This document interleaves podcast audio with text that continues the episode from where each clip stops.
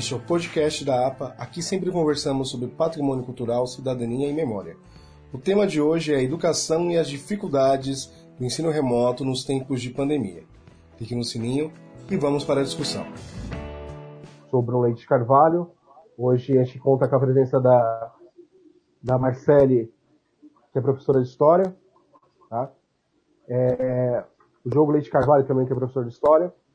E o Rodrigo Amorim, que é mestre de comunicação, ele trabalha com várias mídias aí, mídias digitais, ele é professor também.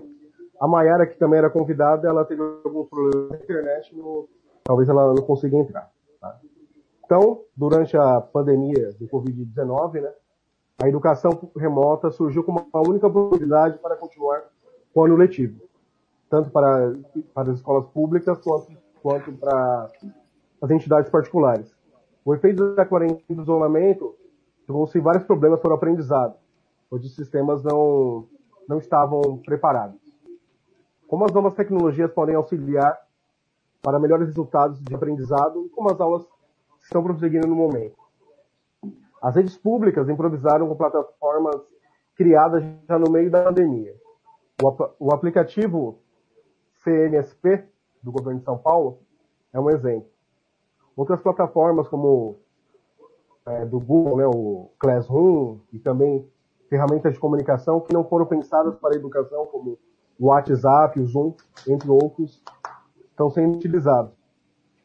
Então, na nossa live de hoje, vamos discutir como a pandemia trouxe mudanças no ensino e no aprendizado e como as novas tecnologias podem auxiliar na educação formal. Boa noite, Marcele. É... Se apresenta aqui para o nosso pessoal e fale o que você espera dessa discussão de hoje.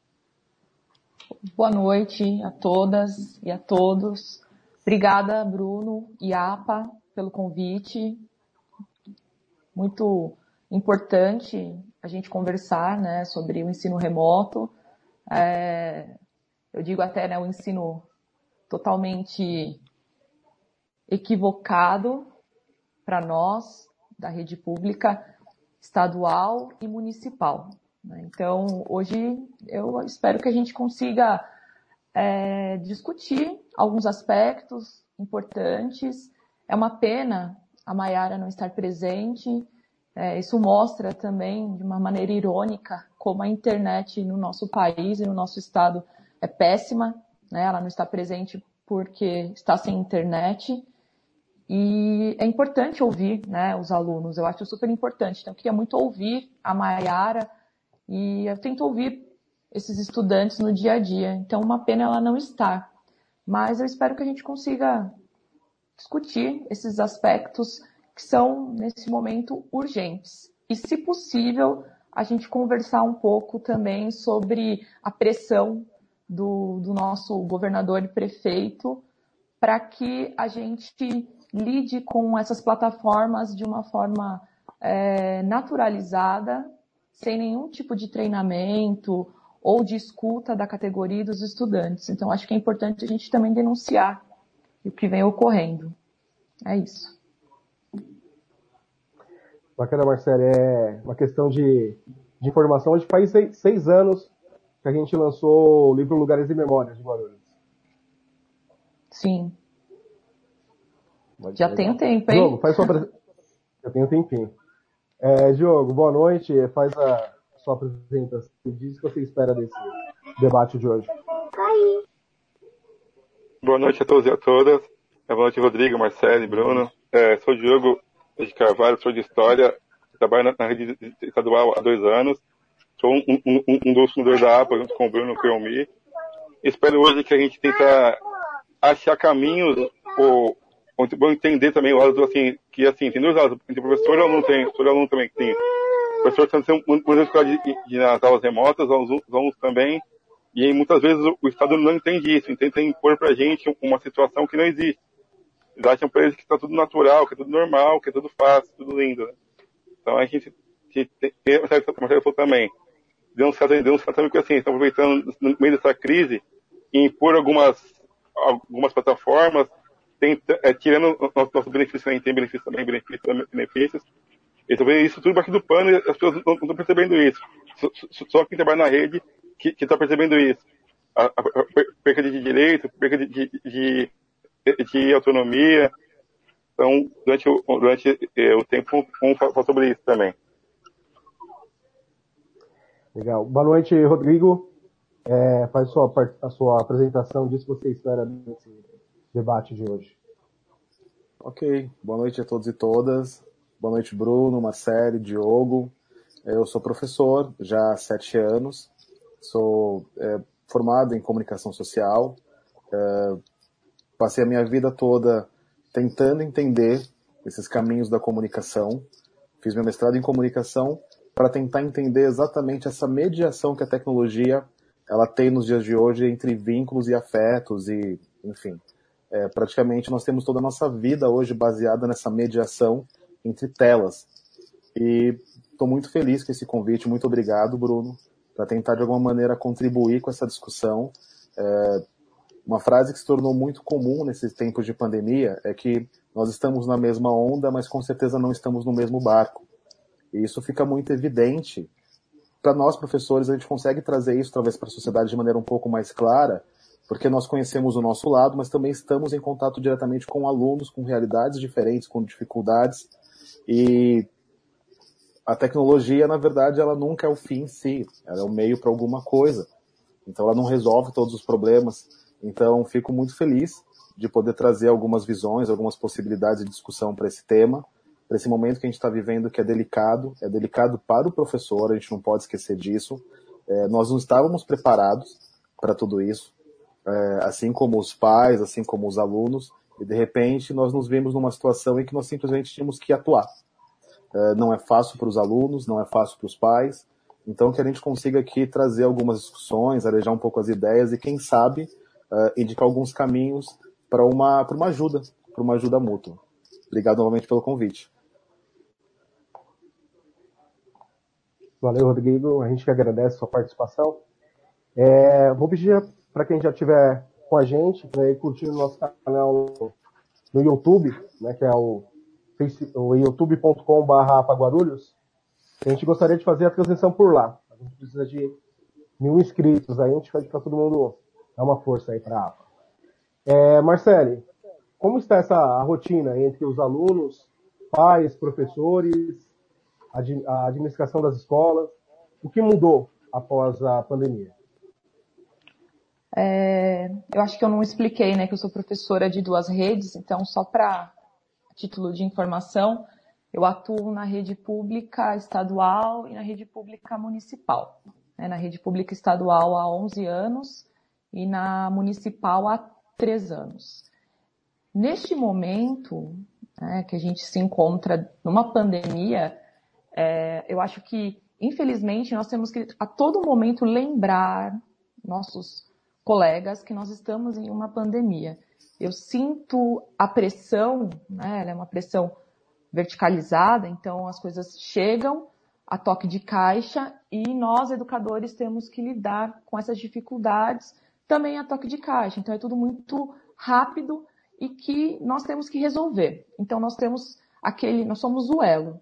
Né? Então existe a gestão né, SEDUC, enfim, a Prefeitura, né, Secretaria Municipal de Educação, a gestão e aí os, os educadores. Então, os educadores, eles têm o contato direto com os pais, com os alunos. Então, nós temos muitas vezes que saber lidar com diversos conflitos. E que tipos de conflitos? Né? Conflitos que eram resolvidos presencialmente. Então, nós sabemos que a escola, ela não é só o local em que o aluno está para receber a educação formal, mas é uma educação integral. Então eu tenho que enxergar meu aluno na sua integralidade, emocional, né, psicológica e até de segurança, porque é na escola que a gente resolve muitos casos de, de abuso, enfim. E hoje, distantes, nós também temos esses casos para resolver. Então, alunos que sumiram, Onde estão esses alunos? A gente procura, existe uma pressão da Secretaria de Educação, tanto municipal quanto estadual, de que a gente faça uma busca ativa. Mas essa busca ativa é protocolar. ela é uma busca ativa para que a gente resolva problemas burocráticos. Nota né, que teve conselho de classe, mesmo com os alunos não é, acessando. Então, é como você avalia esse aluno. E essa pressão para que a gente encontre alunos, mas encontrá-los para fazer atividades. E aí, quando você pergunta, né, que tipo de atividades? Porque a gente tem que saber diferenciar a EAD do ensino remoto. O que, que é esse ensino remoto? Você falou do Centro de Mídia São Paulo, e aí eu acho muito importante que a gente coloque para os nossos espectadores que o Centro de Mídia São Paulo é, uma, é um aplicativo né, que a rede estadual vem usando, que diz que libera conteúdo para os alunos, enfim, mas que nós, educadores, não soubemos nada dos trâmites. Nós somos jogados dentro do centro de mídias, obrigados a dar os nossos dados para uma TV bolsonarista.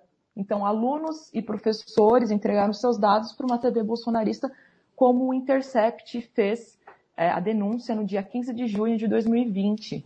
Existe uma reportagem que coloca né, as mazelas do Centro de Mídia São Paulo. Já na rede municipal, a gente não tem esse aplicativo, mas nós usamos o Google Classroom. Também não sabemos que, como foi feito esse acordo, se foi um acordo né, milionário, bilionário, enfim, os nossos dados também estão lá.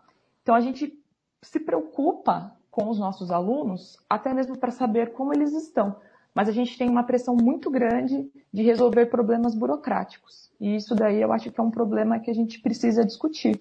Né? Que problema é esse burocrático que é mais importante que a vida e que é mais importante do que nós entendermos que a gente não está num momento na, na, é normal, então a gente não pode naturalizar as coisas. Né? E eu acho importante a gente ressaltar esses aspectos.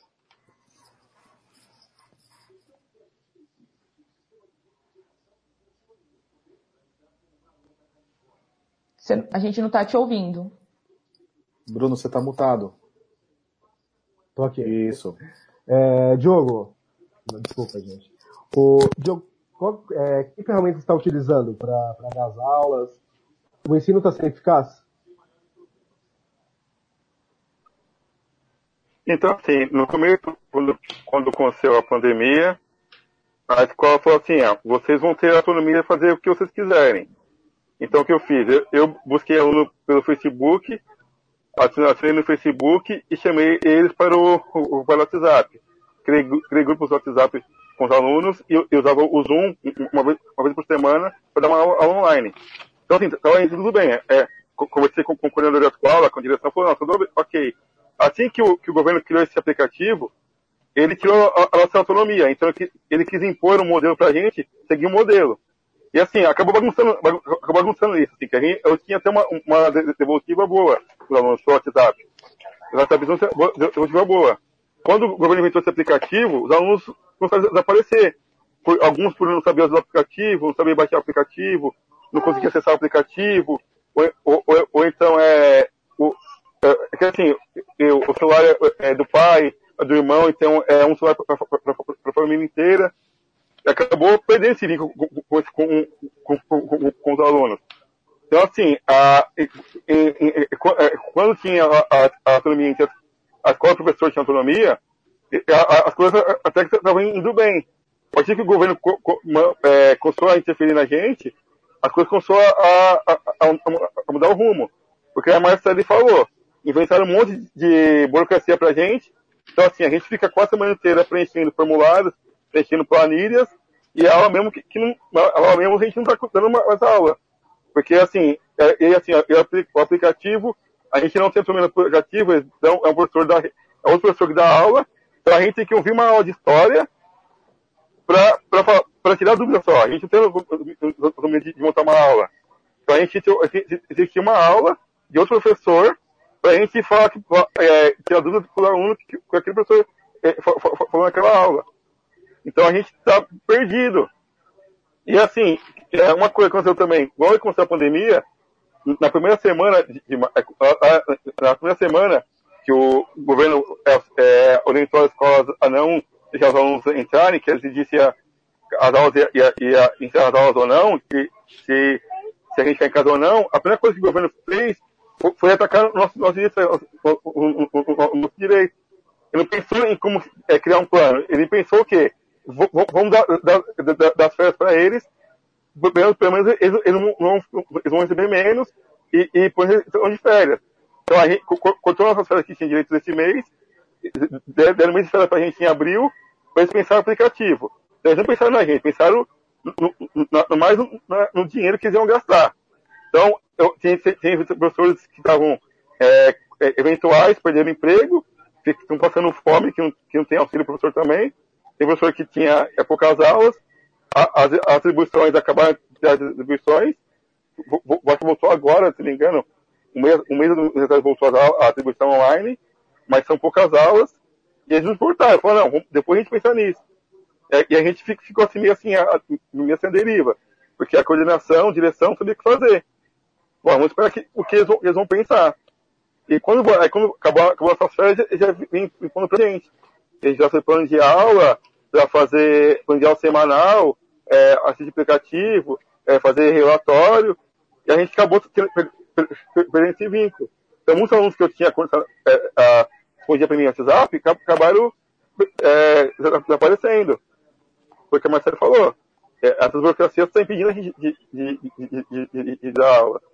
Então, é, aí, assim, aí eles falam, ah, mas tem que aplicativo. Mas tem que ter um que tem, tem aplicativo. Ah, mas televisão. Mas tem casos que estão em televisão, tem. Aí falam, ah, mas é o professor que tem que ir atrás do aluno. Aí, aí, aí a gente precisou inventar, é, dar nota, dar nota para o aluno sem ter aula. Como a gente dá para o aluno? Eu peguei aula em, em, fevereiro, peguei aula. Eu tive só fevereiro e março.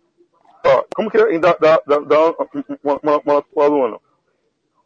Até a prova também, as APs, que é de matemática e português, enviaram para os alunos as APs no, no kit escolar para preencher a AP.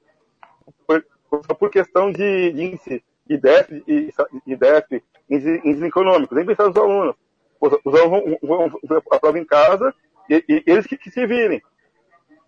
E assim, e a gente ficava assim, ficamos entre, entre, cruz e espada, cruz espada, porque a gente ficava é, pensando nos alunos, pensando na gente mesmo, porque preocupado com a pandemia, e o governo pensa pensa que tá, tá no, estamos normal, né? E tem, assim, casos de alunos já que perderam parentes, perderam, perderam avós, pais, e eles falam, não, mas é o aluno que tem que fazer lição, tem que cobrar o aluno, tem que fazer essa busca ativa.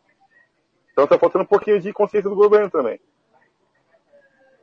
A gente percebe que no, eles não estavam preparados né, para trabalhar com as tecnologias. É, Rodrigo, é, como as, essas redes, né, acho que não, gente, eu vou dizer a pública, mas mesmo as particulares não, nem todas estavam preparadas, principalmente na questão do ensino fundamental e do básico. É, como elas poderiam utilizar essas novas tecnologias para auxiliar a educação? É, que estratégias podem ser utilizadas para conseguir melhores resultados no período do, desse ensino remoto? Ok, Bruno. Eu também acabei não pontuando. É, eu sou professor, na verdade, de, de ensino superior. Né? Então, dou aula para cursos de graduação e pós-graduação na rede privada. E é muito interessante a gente perceber como, lógico que vão ter nuances, é diferente, né? São bolhas diferentes, isso a gente não pode nem trazer que não. Mas pegando o gancho da tua pergunta, eu posso te dizer que a rede privada também não estava preparada. É, isso acontece para a rede privada, isso acontece para o mercado em geral. Muitos, saindo um pouquinho do assunto, eu já vou voltar, quando você pega o comércio em geral. Quantas empresas não adiaram uma realidade? Nós vivemos uma cultura digital e elas também não estavam preparadas. E aos 45 do segundo tempo, por uma questão de sobrevivência, tiveram que lançar mão de qualquer estratégia. Quando eu digo qualquer, é qualquer mesmo, para simplesmente sobreviver. Voltando para o ensino, o mesmo se aplica para o ensino e o mesmo se aplica para a rede particular, uh, para faculdades, enfim, para instituições em geral. Uh, ninguém estava preparado.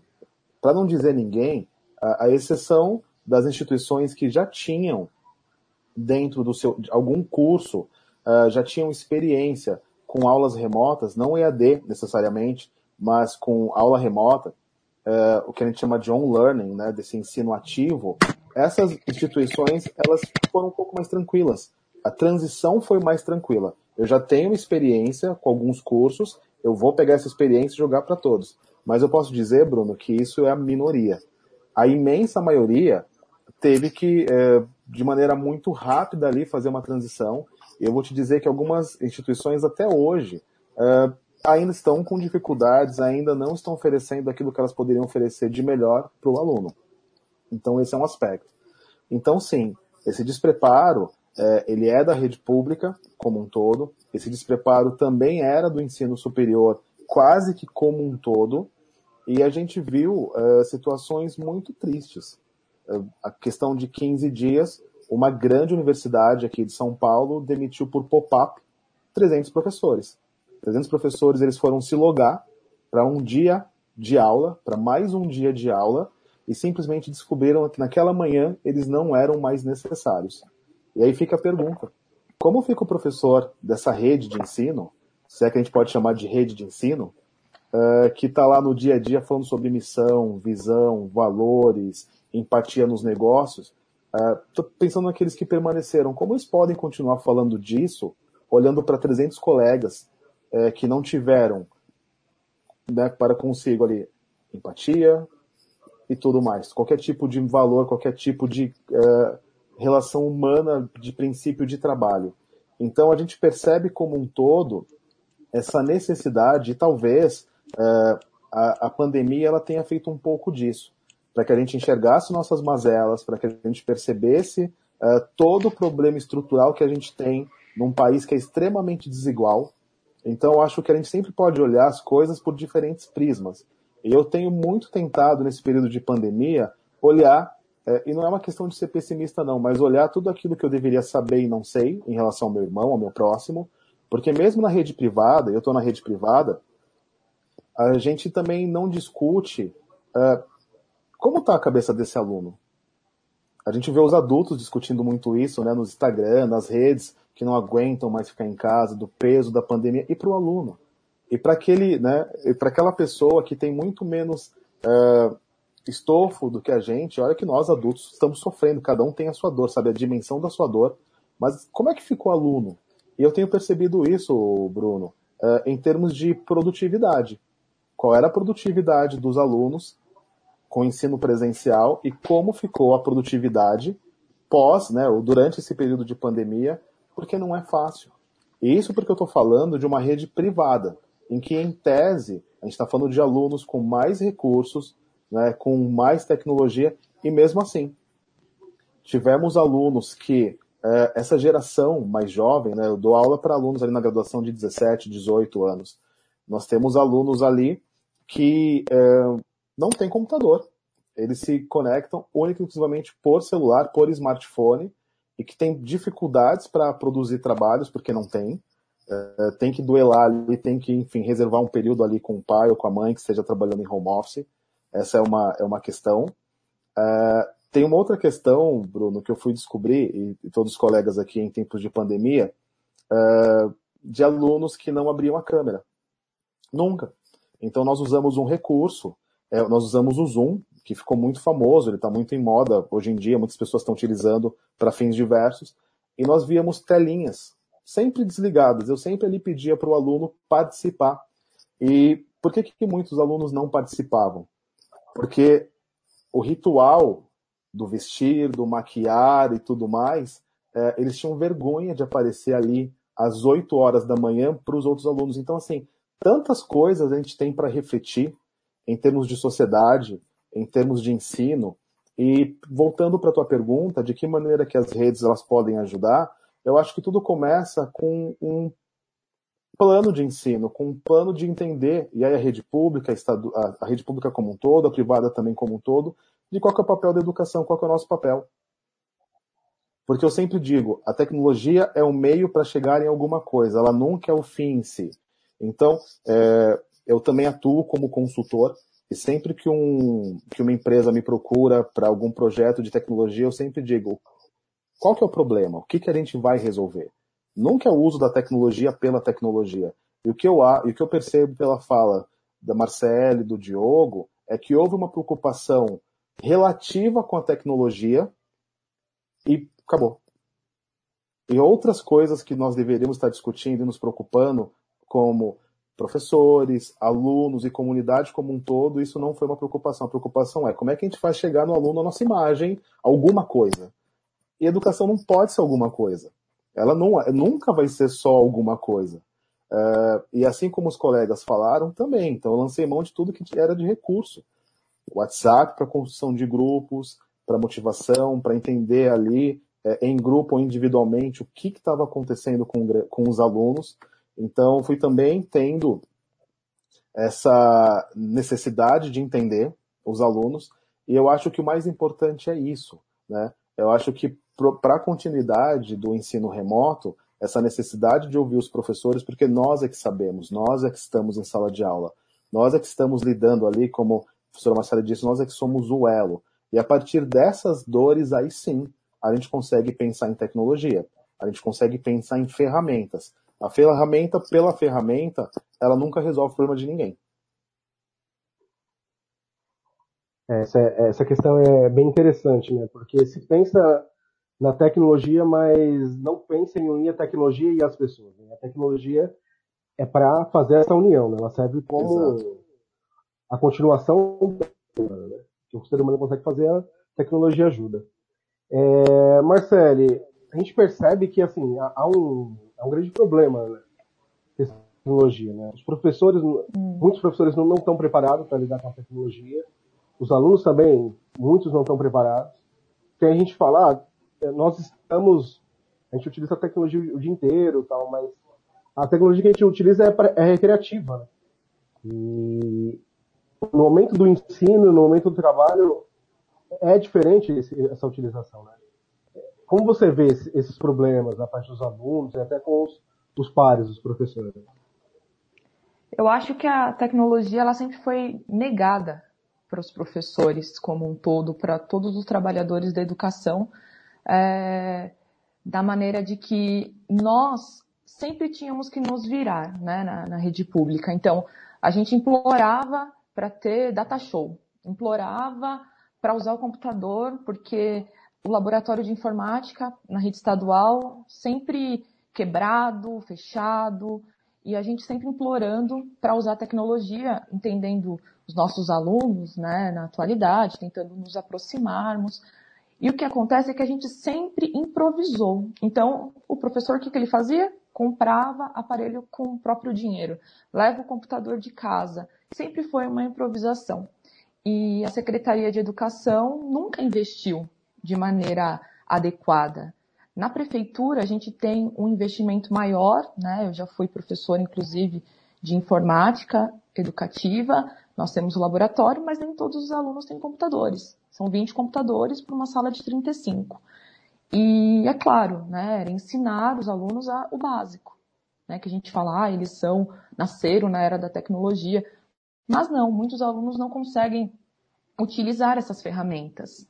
Né? Então, a nossa tecnologia em sala de aula sempre foi o GIS e a lousa. E, ironicamente, é, o, governo diz que nós temos que nos apropriarmos e temos que dar aula e que a gente tem que correr atrás.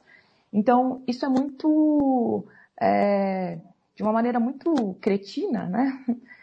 Ele coloca como estamos fazendo o possível, é, ninguém estava preparado, eu concordo, ninguém estava preparado para viver uma pandemia.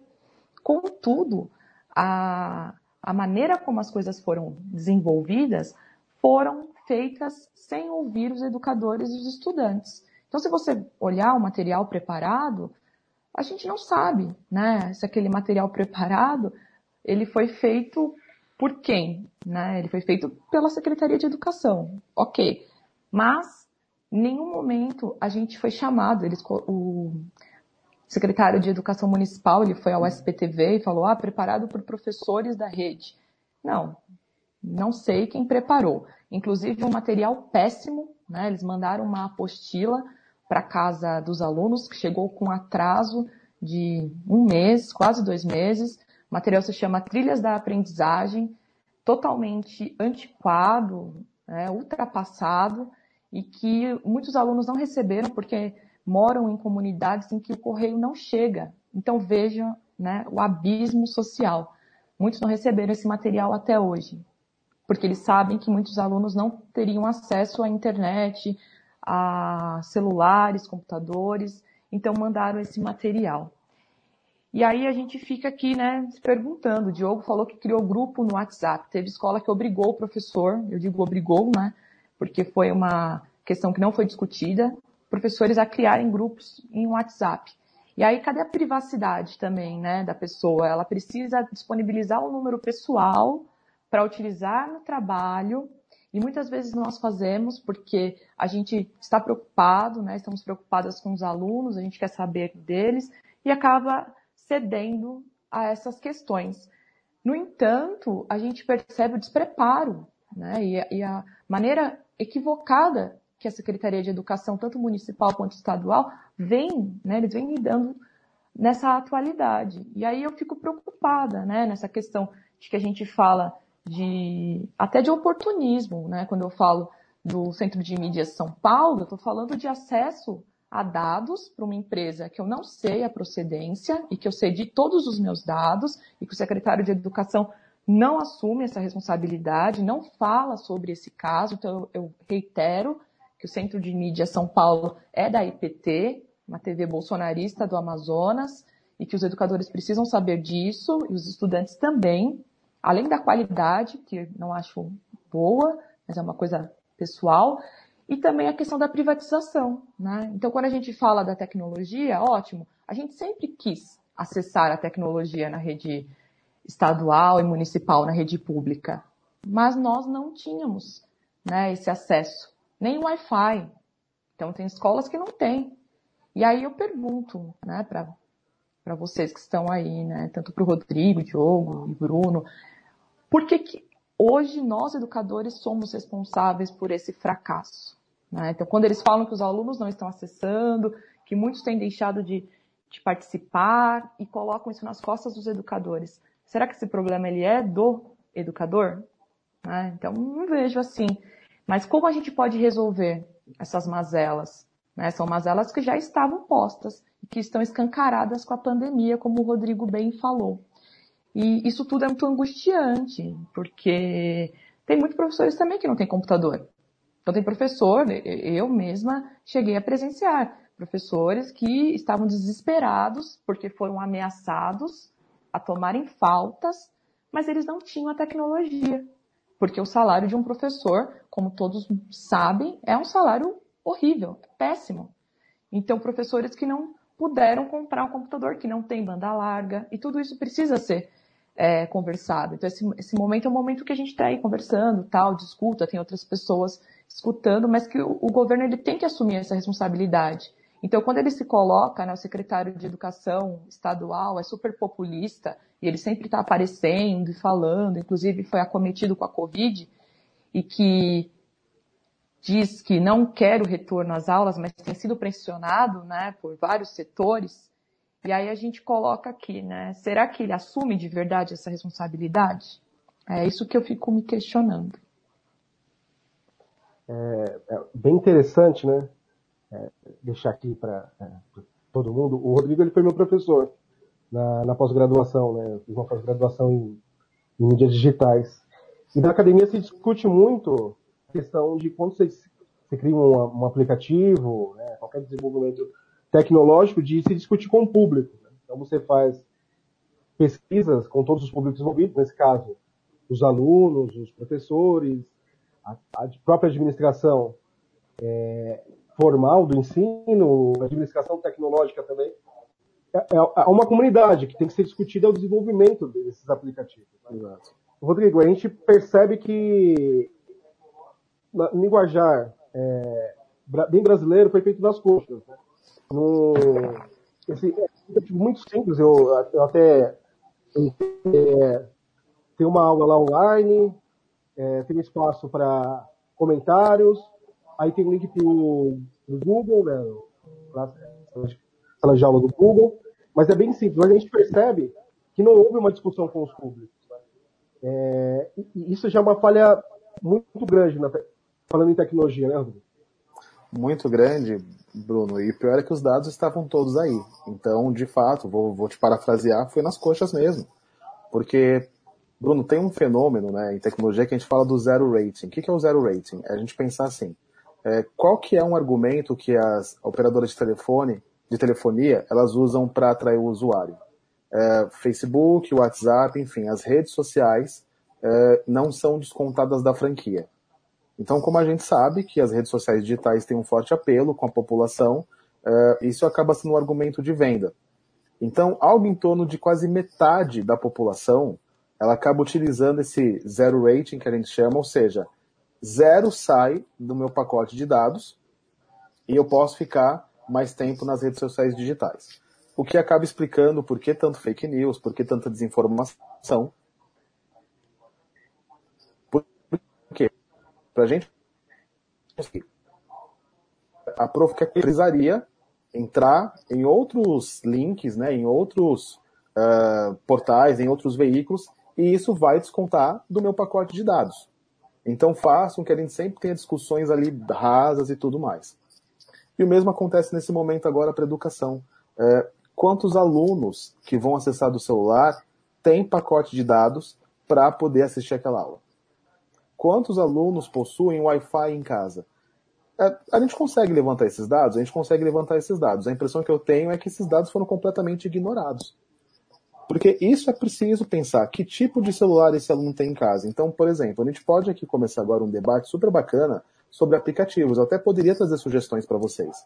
Olha, vamos baixar esse aplicativo, vamos baixar esse aplicativo. Quanto, qual é a memória? Que tipo de smartphone meu aluno tem? Qual a possibilidade dele instalar mais um aplicativo? É, é tanta variável, Bruno, mas tanta coisa.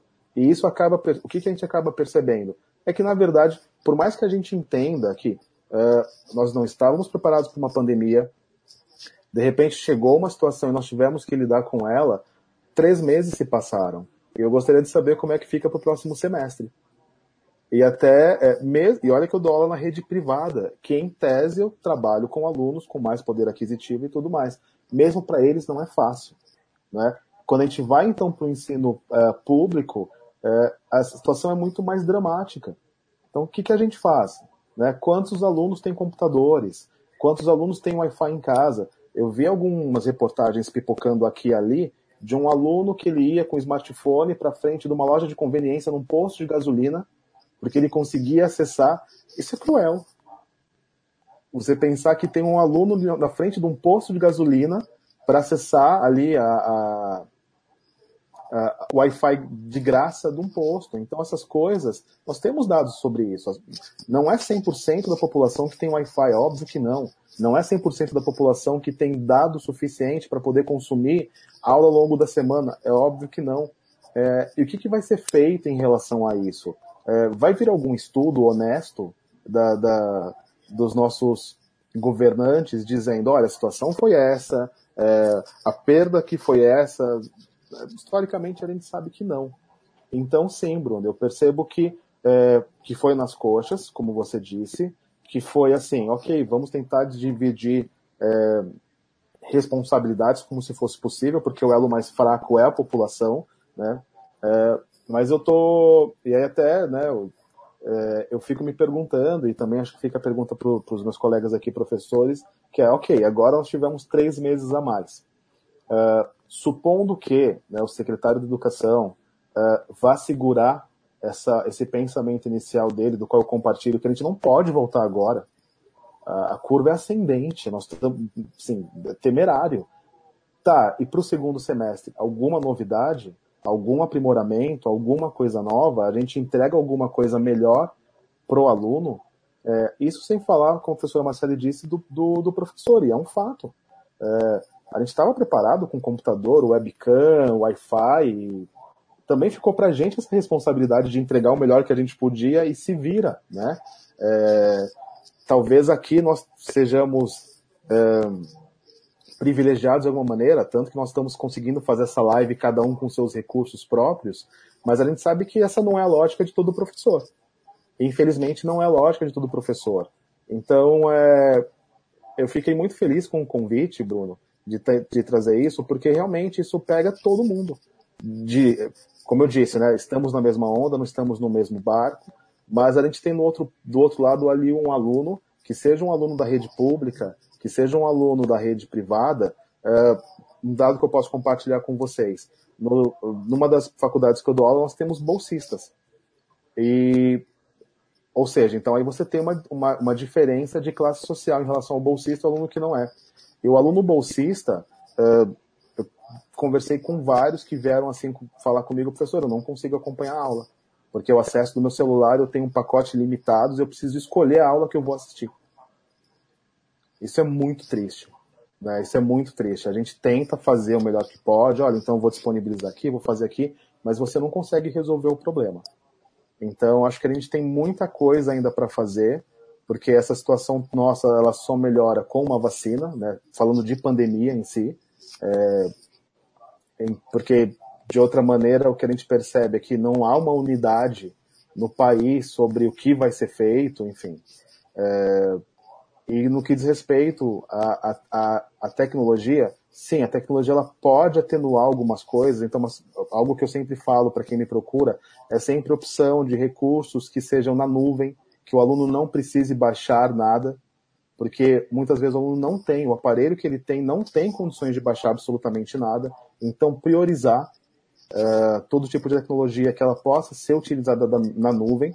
Então algumas dicas básicas, Bruno, a gente consegue até passar assim, como essa básica, né? Prioriza o que é na nuvem, prioriza aquilo que está dentro do zero rating, ou seja, dentro daquilo que o pacote de dados do aluno não é descontado, né? Então você usar recursos dentro de Facebook, dentro de WhatsApp e tudo mais, mas cai no que a professora Marcela disse, né? A gente acaba entregando a mão, da, abrindo mão da nossa privacidade, a gente acaba resolvendo um problema de maneira pessoal uh, por uma falta de recursos que sejam pensados de maneira global. Não, é verdade. É, são várias questões, são várias realidades. Né? É, as, o, o aplicativo do governo do estado ele é acessado via VPN. Então, eles justificam que não precisa da internet, mas precisa do dispositivo. Então, acredito que eles acabam não pensando na questão do dispositivo. Assim, é, por exemplo, eu, eu, eu não gosto de trabalhar pelo celular. É, ou fazer algum, é, algum uma pesquisa, algum estudo pelo celular. Eu acho que não, não, é, não é confortável. E eu acredito que várias pessoas têm essa questão. Eu prefiro, para fazer uma pesquisa mais elaborada, eu utilizo o computador, o notebook. É, Diogo, é, quais as dificuldades você percebe dos alunos? O que você tem aplicado nesse, nessas aulas? Então, só voltando assim, o que a Marcele falou também um pouquinho, assim, o que acontece? É, nós, professores, sempre fomos, é, não podemos usar a tecnologia. Até antes da pandemia, a gente não podia usar o celular em sala de aula. Eu, eu, eu sempre usei, eu sempre falo para a ah, mas eu baixo aula no celular, baixo algum conteúdo para mostrar para os alunos pelo celular. Ah, mas não pode usar celular na, sala de aula.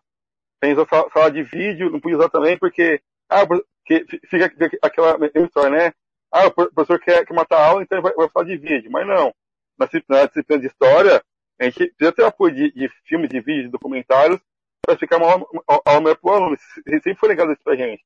Não, o professor quer dar, usar a tecnologia para quê? Os alunos usa mesmo. E assim, as coisas que eu vejo com os alunos, que eles não sabem é, utilizar a, a internet, os órgãos explicativos. Eu, recentemente, eu passei alguma, alguma, algumas das pessoas fazerem e depois mandaram um e-mail. A maioria não, não, não sabia enviar um e-mail. Está perguntando, professor, mas como manda e-mail? O, o, o, que é e-mail? Aí você vai falando, não, e-mail. É, você não tem Facebook? Tem, então. Você põe no Facebook na seu e-mail? Ah, então é isso. Então, você põe seu e-mail, escreve lá é, no corpo de mensagem lá, e, aí, e pior, para anexar. Ah, como, como anexar um, um, um, um documento? Ele, ele, não sabe anexar um documento. Então, assim, é, às vezes a gente fala assim, ah, mas eu não sabe mexer no computador, na internet. E sabe é, mexer só no Facebook, Instagram e WhatsApp. E, e algum, algum joguinho assim. Mas usarem assim, a, a tecnologia de forma assim, é, para fazer alguma atividade, eles não sabem, não sabem fazer. Eles não sabem.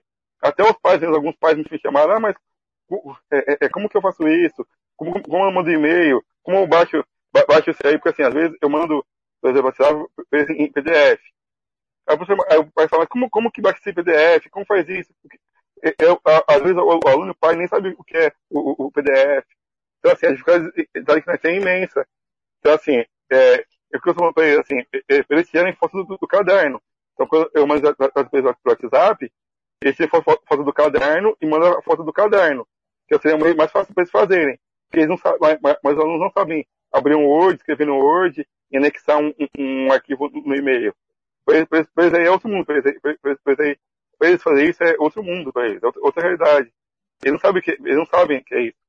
É muito difícil. Então, assim, às vezes, eu tenho que explicar para eles, explicar para eles. Eu falei para eles, é, foi semana passada, no, no, no ano, fazer um, um, um, um, meme, fazer um meme, fazer um meme. Eles, eles não sabiam montar um meme. Falei para bate uma imagem, é, a gente entra num aplicativo de imagem para mexer com imagem. Ah, professor, não, não, sei fazer isso não. Eu, eu, não sei baixar a imagem, eu não sei montar a imagem. Eles não, não montar um, um, meme. Que é um meme que é, um, é um, uma, é, é, um, é uma coisa que, que, eles usam direto, né? Eles compartilham, curtem meme. Mas não sabem como, como, montar um meme, como fazer um meme. Então, assim, eu tentei juntar, juntar coisa, coisa ainda, o conteúdo de história com montagem de um meme. Então, eles não sabiam. Aí, sabe, sabe que a maioria precisa fazer? Pegar na folha de caderno, fazer um desenho, um, desenho na folha de caderno e tirar foto. Falei, tá bom, pode ser assim então. Aceitei assim, porque a maioria não, não sabiam fazer. Muitos não, não falam que, que nem ia fazer porque, que não, não sabiam fazer. Então, essa é a realidade que a gente tem. É bem interessante, né? são várias realidades. A gente percebe que as pessoas utilizam tecnologia, mas elas não, não, não têm um preparo para trabalhar com com todas as tecnologias. Né? É, é, é, bem complicado essas questões. Tem várias pessoas aqui participando da nossa live, vários, vários comentários no Facebook. No final, eu vou deixar um espaço para pergunta do, do nosso público, tá? No finalzinho, eu deixo um, um espaço para as perguntas dos internautas aqui. É, Marcelo, você está seguindo as aulas planejadas no começo do ano? Como como está sendo? É, você está tá continuando o planejamento que foi feito no começo do ano? Ou após a pandemia isso foi cortado? Como está? Não, já mudou tudo, né? A gente teve, como eu falei, a gente teve meio que se virar, né? Então o professor ficou com a responsabilidade de fazer propostas, no início propostas à deriva, porque a gente ainda não tinha uma plataforma para trabalhar com os alunos. Eu digo uma plataforma oficial, e aí depois veio o Google Classroom, mas cada escola é, teve, na rede estadual, isso, claro, teve a liberdade de escolher alguns caminhos para alcançar os alunos. Então teve essa flexibilidade. Na rede municipal, não. As coisas foram mais estruturadas da maneira de que a gente deveria utilizar o Google Classroom.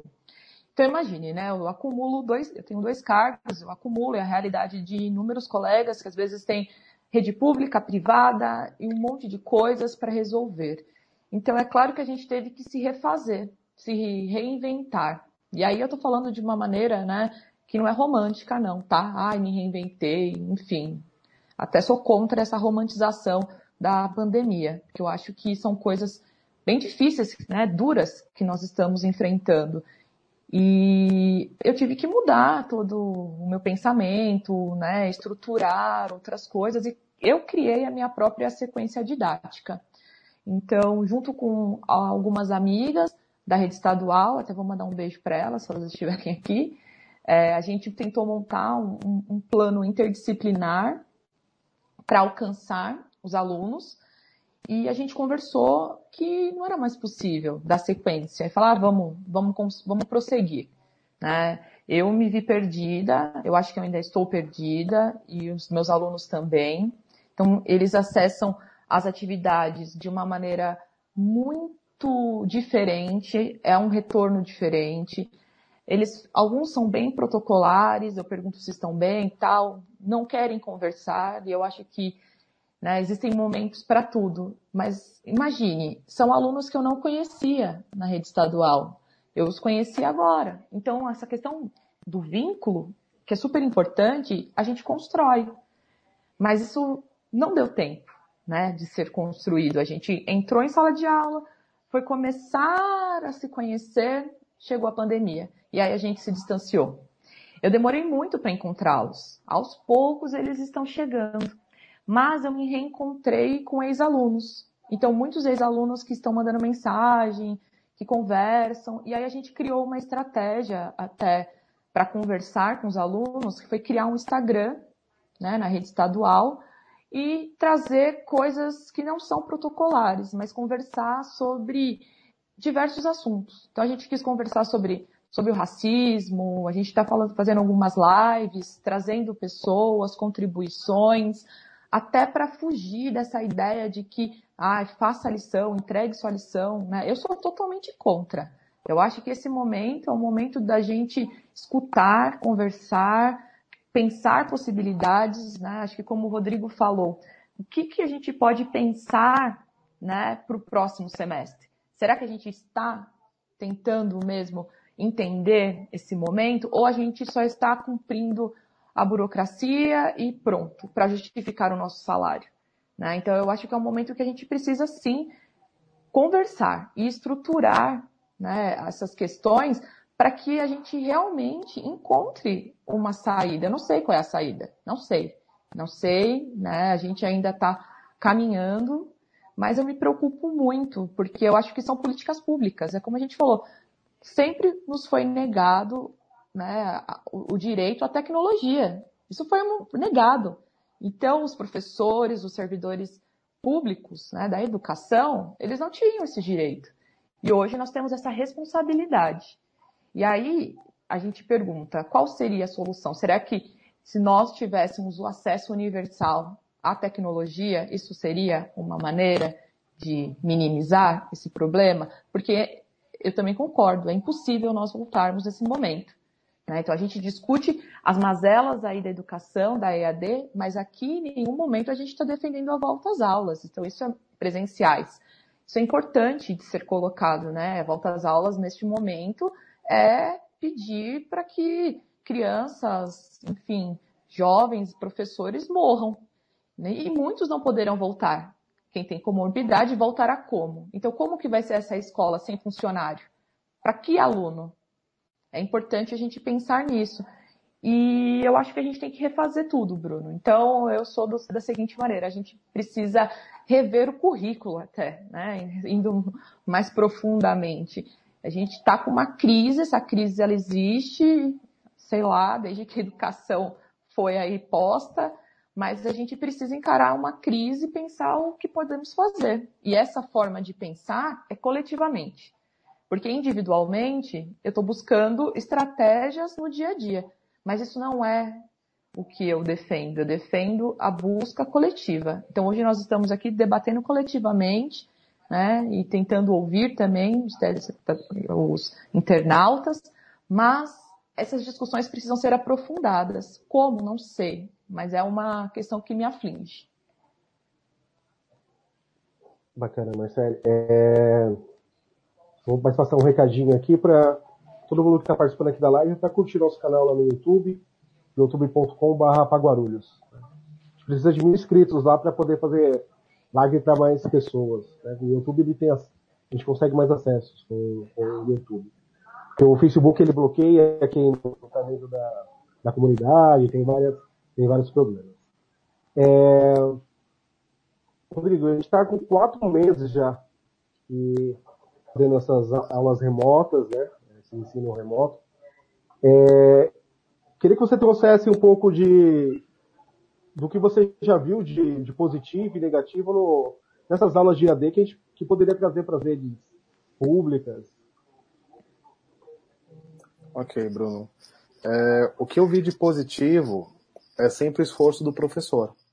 É, a gente acaba também, nós professores, tem, nós temos as nossas redes de apoio é, e também tem a questão do vínculo, então alguns professores são mais próximos uns dos outros.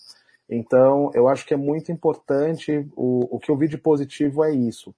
Quando você traz o professor, eu tenho muita sorte, eu me sinto privilegiado de fazer parte de duas instituições que não fazem do diploma um balcão de negócios. Então, quando você traz, é, quando você cria uma periodicidade para conversar com o professor, para perguntar, olha, isso funcionou, o que não funcionou, que é o que o Diogo e a Marcelo já falaram, né? É, quando você ouve aquela pessoa que faz o elo, a tendência é que funcione melhor. Então, nesse aspecto, a gente troca algumas informações. Então, uma, algo que eu vi de positivo é, né, durante esse período de coisas que de repente eu posso passar é entre as aulas, né, achar algum tempo para ter essa proximidade com o aluno. Então, a Marcele falou, por exemplo, da questão do Instagram, que ela utilizou o Instagram, criou um Instagram, e que eu acho uma, uma, uma decisão super acertada, porque entra naquela questão de, de, que eu disse, né, das redes sociais digitais que não são descontadas do pacote de dados do aluno. E, Marcelo, me convide para alguma live, assim, ó, pidão, ficaria honrado em participar. Uh, e isso é uma coisa que eu acho bacana, você tentar quebrar, de alguma maneira, dentro do dia a dia do aluno, trazendo algumas outras questões de fora de sala de aula, mas que o sensibilize, que os aproxime, que construa vínculos entre nós e eles, porque é o que a Marcele disse. Foi muito curto o período com esses alunos. Nós conhecemos esses alunos, de repente, acabou. Nós nos afastamos deles. Uh, é comum ali, às vezes, eu vejo o nome do aluno no quadradinho ali, uh, eu fico tentando lembrar, mas fulano, fulana é quem mesmo? Porque a gente não tem, não tem essa lembrança. Então, isso é uma coisa que eu acho que funciona muito. Então, por exemplo, a gente criou um, um grupo de leitura. Então, os alunos sugerem um livro, num tempo X, a gente se reúne, pode ser no, no Google Classroom ou outra ferramenta, e a gente discute sobre aquele livro. Então, tentar trazer coisas que para o aluno seja interessante, que ele queira participar, que ele queira estar ali. Né? Porque na sala de aula ele precisa. E a gente pode criar em outras pontas uh, esse pertencimento. Olha só, a gente está aqui juntos, participando, você tem autonomia, discuta sobre o livro, diga que capítulo que você mais gostou. Então isso é uma coisa que eu vejo como, como positivo assim. A outra coisa que eu vejo positivo, de positivo que dá para utilizar, uma, o Diogo trouxe uma questão delicada, né? É, nós somos de uma geração dos e-mails. Talvez nossos alunos mais jovens não sejam. Então o Diogo falou, ah, mas o que é e-mail? Mas uma coisa que eu acho importante, que eu vi como algo que funciona, é você comunicar ao aluno do que está acontecendo. Seja por e-mail, seja por qual uh, meio você vai utilizar, dizer. Está acontecendo isso, o próximo passo é esse, porque eu compartilho do que a Marcele disse. Todos nós professores temos que nos reinventar, eu falo isso o tempo todo, e eu nunca falo isso sorrindo. Eu nunca faço isso com corações dizendo eu estou me reinventando, porque assim, não é uma reinvenção no sentido de que nós, né, foi uma proposta nossa. Não, foi uma necessidade. Então também é, não romantizo. E eu acho que às vezes é bom até que a gente tenha essa troca com o aluno. Para que a gente sinta aí, para que o aluno sinta isso, que o esforço nesse momento ele é mútuo. A gente vai se ajudar. É, gostaríamos muito que a ajuda viesse de todos os lados possíveis e imagináveis, não está vindo, né? E eu sei que meus colegas aqui da rede pública sentem isso muito, de uma maneira muito mais brutal do que a minha. É, óbvio que sim. Mas eu acho que independente de que meio a gente está, de que situação que a gente está, é, essa comunicação que vincula, seja pelo Instagram da professora Marcele, seja por um grupo de leitura que você faça utilizando num dia X ali, fora do horário de aula. Uh, uma outra coisa que a gente fez também, e que foi uma proposta até de, de uma coordenadora minha que eu adorei, li, é, filmes. Assistir filmes com os alunos que tragam uma sensibilidade para alguma coisa. A gente assistiu a Estrelas Além do Tempo, uh, eu vi pela terceira vez, chorei pela terceira vez. Eu prometo que na próxima não chorarei. E assim, é um filme que você discute tanta coisa interessante, que você empodera, que você sensibiliza. Então, eu acho que essas possibilidades que são próximas do aluno, como ver um filme, né? É, discutir sobre um livro, tá numa plataforma como o Instagram, que a maioria está. É, a gente não vai conseguir reinventar a roda nesse momento, Bruno. Eu até fiz aqui uma colinha de cinco aplicativos que a gente pode utilizar nesse momento, mas enquanto eu pensava nisso ao longo da semana, né, eu estava me preparando aqui, eu fiquei pensando exatamente isso, mas que smartphone que, esse, que essa pessoa que me ouve tem? Que possibilidade ela tem de baixar mais um aplicativo, né? Então a gente vai ter que fazer aquilo que a gente sempre fez, nós professores, né? E cada um sabe, utilizando ali as ferramentas que a gente tem e torcendo que para esse segundo semestre venha um apoio uh, no sentido de dar mais para gente, de trazer mais coisas para gente.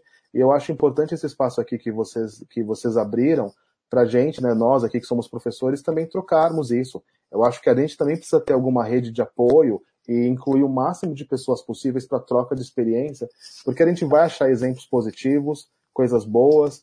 É, eu acabei de ter, assim, vou roubar, tilhar a ideia da professora Marcele na, na, na questão do Instagram.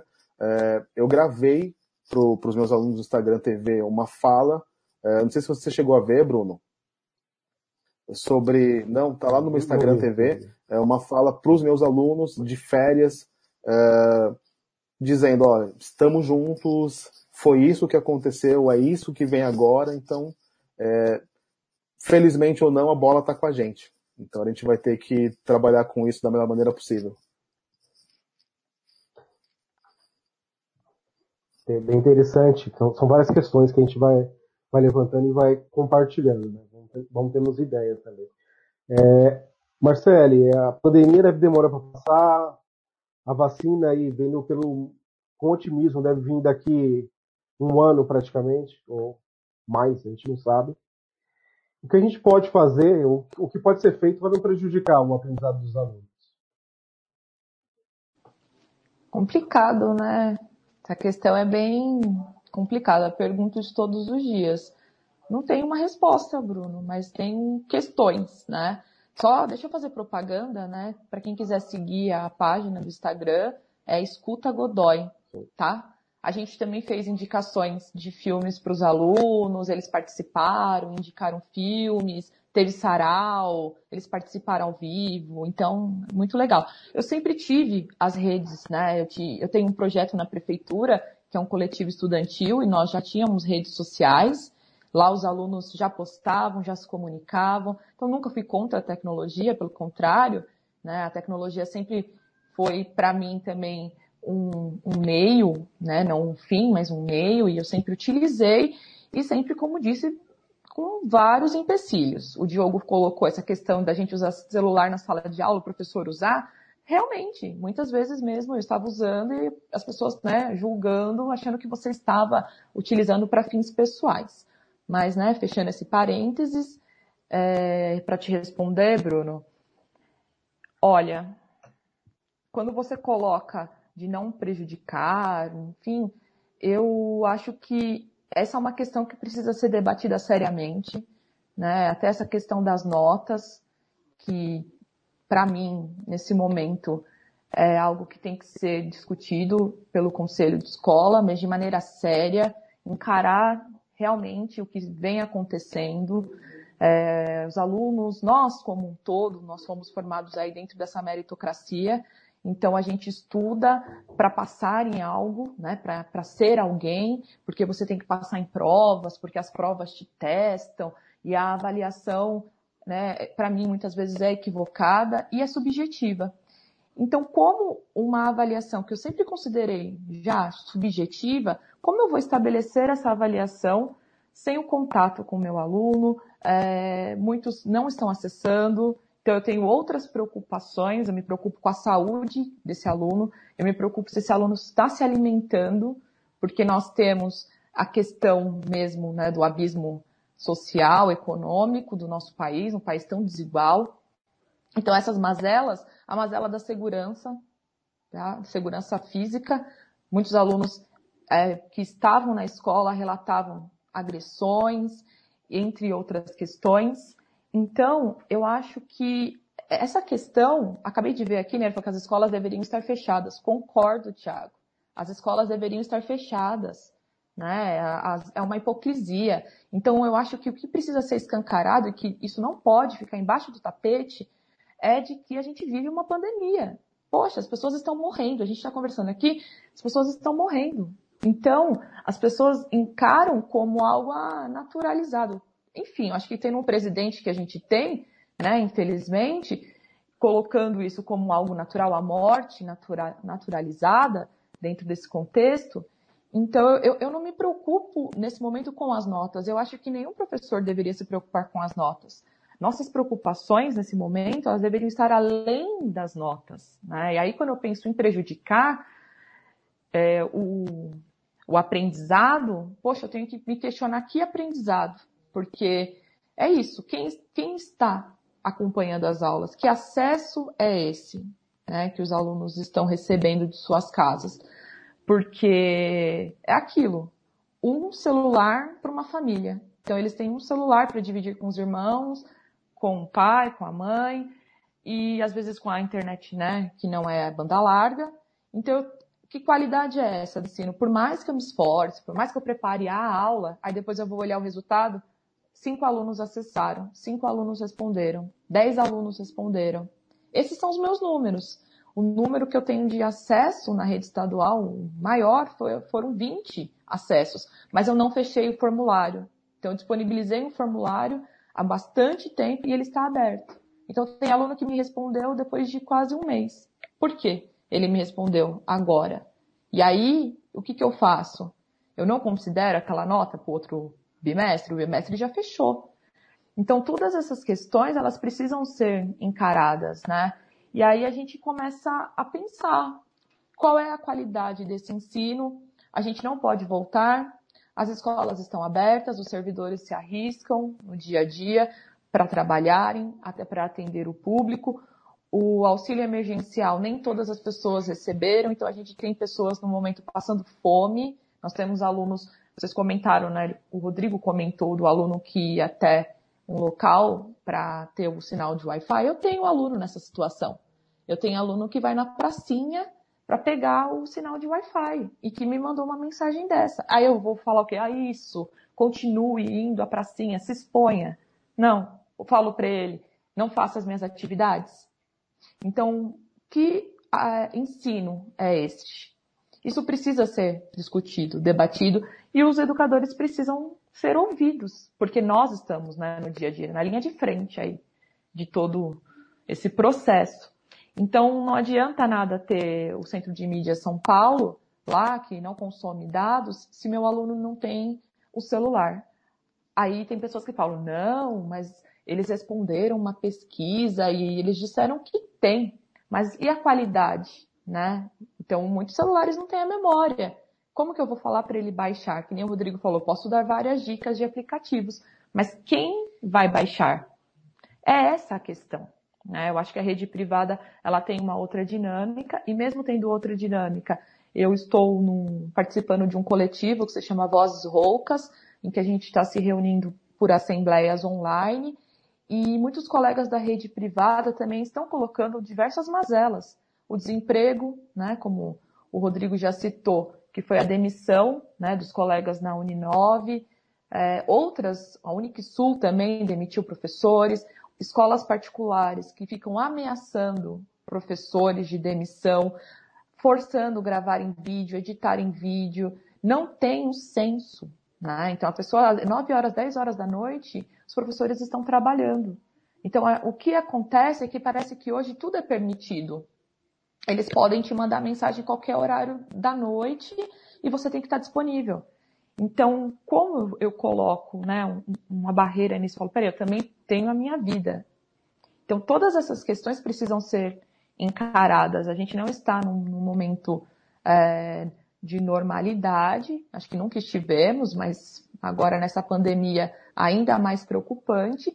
E eu fico pensando nisso, né? Não prejudicar, o que é prejudicar? Então, isso é muito subjetivo a ETEC ela aboliu a prova né, de, de ingresso, o vestibular de ingresso, e isso deveria ser feito também em outros lugares, em outras instituições. Né? Eu acho que a gente precisa é, discutir o que é essa educação. Então, qual é a educação que nós estamos oferecendo para os nossos alunos? Né? Então, eu, eu, não tenho uma resposta, Bruno. Eu tenho questões que, me, que estão me angustiando e que eu acho que a gente precisa coletivamente tentar encontrar caminhos. Não tem, acho que, solução, mas caminhos possíveis. Não, mas a gente vai levantando essas questões, a gente vai discutindo, né? Acho que é esse, é por isso que a gente está aqui. É, Diogo, a escola que você dá, dá aula era uma escola na periferia de Guarulhos, é uma realidade é, bem pesada, né? São vários alunos, uma realidade bem complicada. Queria que você falasse como que é lidar com essas dificuldades, né? É, os alunos estão conseguindo participar das aulas, quem não está participando, o que, tá, que acontece, como estão essas questões? Então, assim, eu trabalho na região do Bom Sucesso, Pimentas e Pimentas Pimentas. Assim, é, poucos alunos estão conseguindo acessar o aplicativo. Eu tenho cinco salas com 36 alunos, mais ou menos. Ao total, 50 alunos estão me respondendo. De, de, todas as turmas, 50 alunos estão respondendo. Mas, mas semana passada teve CBC com o coordenador. Ele falou que tem crianças que moram na beira do rio, não tem acesso a nada, não tem acesso nem a comida. É, é, é, a direção estava tentando é, é, ver se conseguisse auxílio para eles, auxílio, auxílio para os pais, auxílio merenda também, auxílio merenda também, merenda também, merenda. Então, assim, tá, tá bem difícil, assim, tá bem difícil, bem difícil, assim. Então, e assim, na escola que eu trabalho, tem muitos alunos que têm deficiência física, intelectual, e assim, e eu, eu, tenho, eu, tenho dois alunos com deficiência intelectual, e eles, eles não estão é, inseridos no aplicativo. Porque pela, pela orientações do, do governo, falou, depois de das aulas a gente vê o que faz com eles. Então essa, essa educação que está fazendo no aplicativo, ela é inclusiva.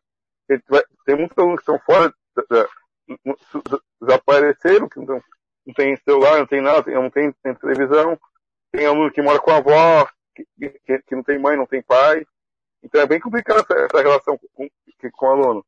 E a, a escola que eu trabalhei está tentando fazer busca ativa.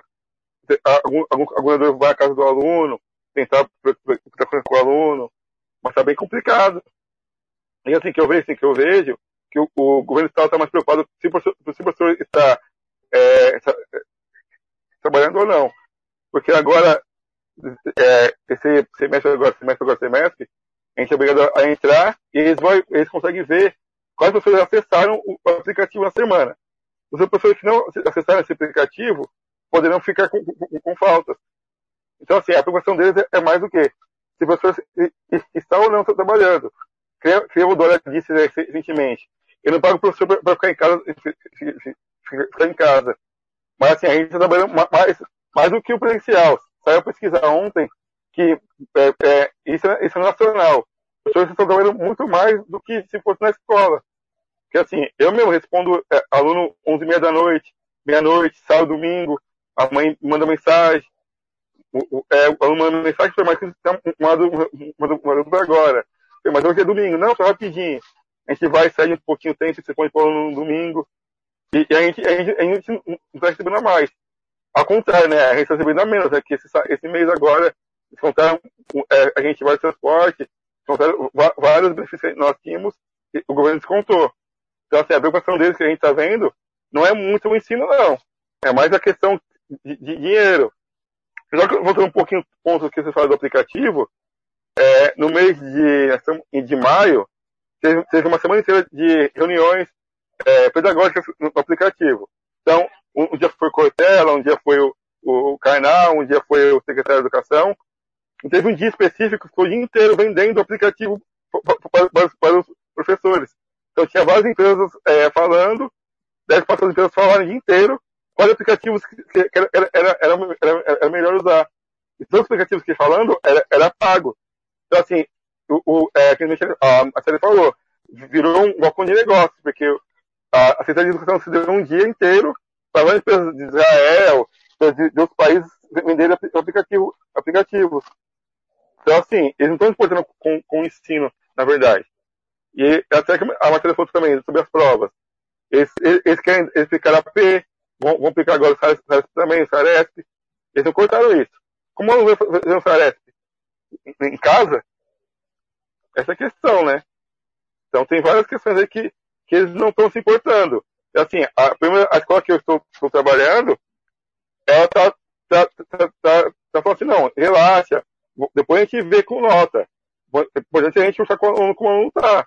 Depois a gente vê com nós, depois a gente resolve. Mas a gente sabe que a pressão vem da, da de ensino, vem da Secretaria Estadual também. A pressão é enorme, essa pressão. Então, assim, a, a, e assim, eu, pegando dados é, da, da, cidade, é, Bom Sucesso e Pimentas aumentou muitos casos de coronavírus. E, e a gente sabe, assim, que na periferia é mais difícil fazer isolamento, né? Porque os pais estão trabalhar, estão sair para ganhar dinheiro. E tem muitos alunos que estão jogando pipa, jogando bola, porque jogando bola na rua, brincando, então esse, esse isolamento não existe na, na, periferia, né? Imagina uma casa aqui com 10 pessoas com esse isolamento. Se o pai e a mãe trabalham, se a, o tio trabalha, mora todos juntos. Esse isolamento não tem, né? É, são, são vários, vários problemas, né? É, vou fazer mais uma pergunta para o Rodrigo, depois a gente segue para a última parte, que é, é, acompanhar, acompanhar os comentários que foram feitos aqui no, na página do Facebook. É, Rodrigo, a gente percebe aí várias dificuldades com o uso da tecnologia, né? é, tanto de professores quanto dos alunos. É, você acredita que a tecnologia poderia ser uma matéria na, no ensino fundamental? No ensino Mas já tem. E, já tem gostaria também. matéria.